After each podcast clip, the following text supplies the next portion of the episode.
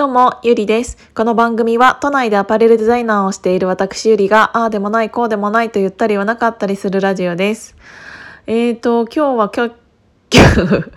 今日は結構あったかかったですね。あのー、1月のもうすぐ末なのに、うーん15度ぐらい昼間あって結構あったかいなって思って、うん、結構ね毎年12月1月は意外とそうでもないなって思いながらでも2月になるとガクンって下がったりするからちょっとこれからあんまり寒くなったら嫌だなとか思いながらただね、うんと、ダウンは売れ売れてますね。アパレルアパレル的に言うとまあブランドにもよるんだけど私が取引させていただいているブランドさんは結構今年寒くなるのが結構早く早かったからダウンは売れてましたね。それ以外の逆にトレンチコートとかそういうウールの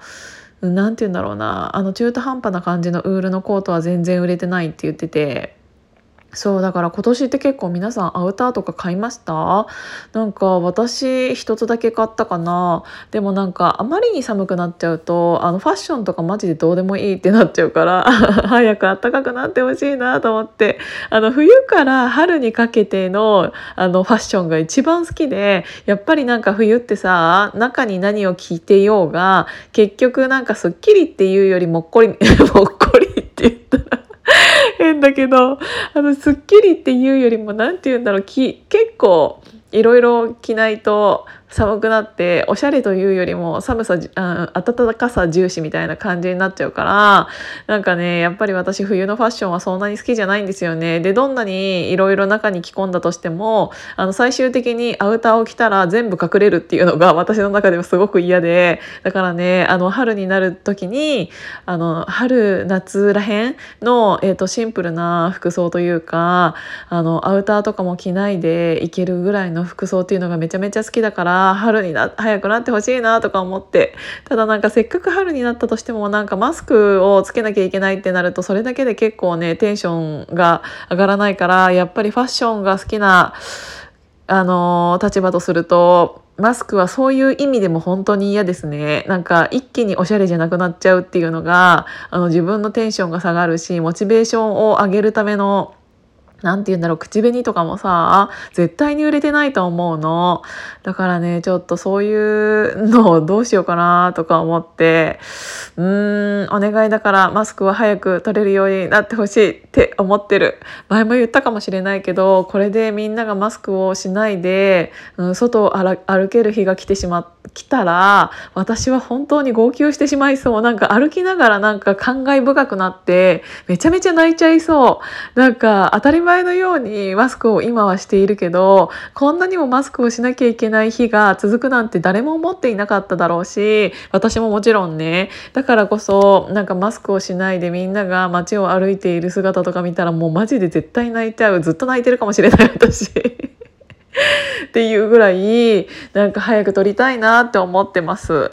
でちょっと今日そんなね前置きは一旦置いといて、うんと、皆さんって、えーと自分の弱いところを見せれる人って周りにいますか？なんかあの自分の弱さっていうのを出すって確かに何て言うんだろうな結構難しいことかなって思っていてそれは結構ね人それぞれだと思うんだけどうまいこと人に最初から甘え甘えられる人っているじゃないですかなんかそういうのって本当に才能だなって思うぐらいすごい私的には羨ましいんですよ。どっちかって言ったら、うんと、自分がちょっと何でもできるって思わせたいから強く見せちゃって人に弱音を吐くことが自分の中でうーんと美徳と思えなかったりっていうのがあったからあんまり弱いところっていうのを私も人に出してなかったんですよ。ただなんかあの一回うん弱いところを出し始めちゃうと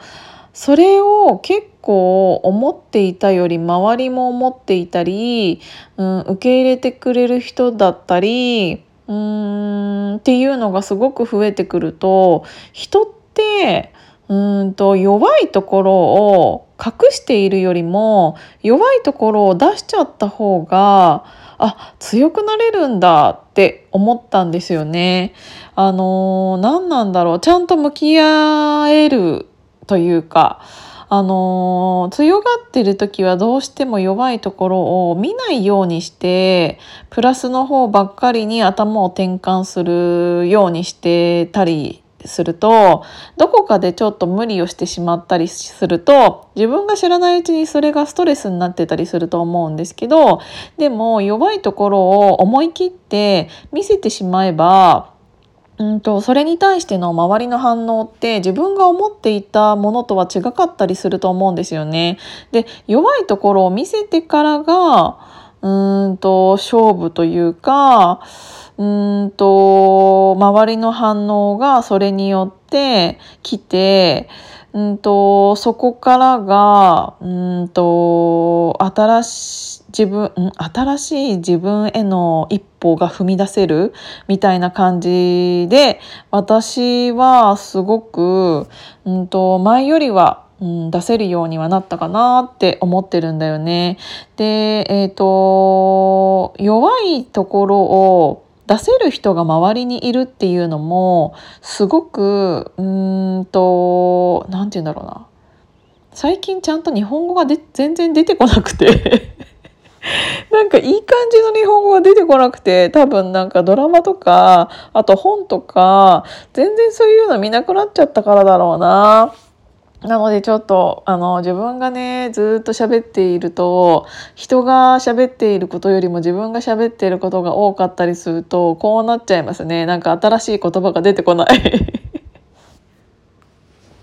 そうそうなんか弱いところを、えーと、見せれる人が周りにいるっていうことはすごく、えーと、貴重だなって思います。なんかやっぱりうんと無意識的に自分が弱いところをうん見せたいってって思っていなかったっていうことだと思うんですよね。今まで言えてないっていうことは。あの受け入れてくれないだろうって思うとやっぱり言えないし。ただなんかこの人にだったら言っていいかなとか最近ちょっと弱音吐きがちみたいな思っている人ってあのきっと人を選んでいると思うんですよ。ちゃんとこの人だったら弱いところを、えーと、聞いてくれるかもしれないとかうんこの人たちだったらもしかしたら私のこの弱いところを受け入れてくれるかもしれないっていう可能性を思うからこそ出せるようになったのかなって思うしそれってすごくいいことだと思うんだよね。でそういう人が周りにいることがすごく貴重だなって思うからこそそうやってどんどんどんどん弱いところとか自分のできないところとかを見せていくことによって、えーと、自分自身は弱さを見見せたかもしれないけどそれによって周りが、えーと、その人についてきてくれて協力してくれて、えーと逆に自分一人の、うん、答え一個体としての力は、えーと、もしかしたら強くなっているわけではないかもしれないけどそれに協力してくれる人のパワーっていうのがプラスされると,、えーと、今まで以上に、えーとすごく大きなエネルギーになるんじゃないかなっていうのを思ってからこそ、えーと、人ってそういうものを出した時の方が、えーと周りに人が集まるなって思った。やっぱりうんとあんまり弱いことをうん、口に出さずに態度に出さずにしている人ってなんか魅力的じゃないというかそれはそれでかっこいいって思う場面ももしかしたらあるかもしれないんだけどただあこの人私がいなくても全然一人で生きていけそうだなとか思ってってしまうと人って結構寄りつかなかったりするんですよね。だからあのできないことはできないから協力してくださいって言えることの方が、えーと、強い人間になれるためのなんかキーみたいなものを持っているんじゃないかなっていうのを感じたからちょっとそんなお話をさせていただきました、えー、今日も聞いていただいてありがとうございます。じゃあまたね。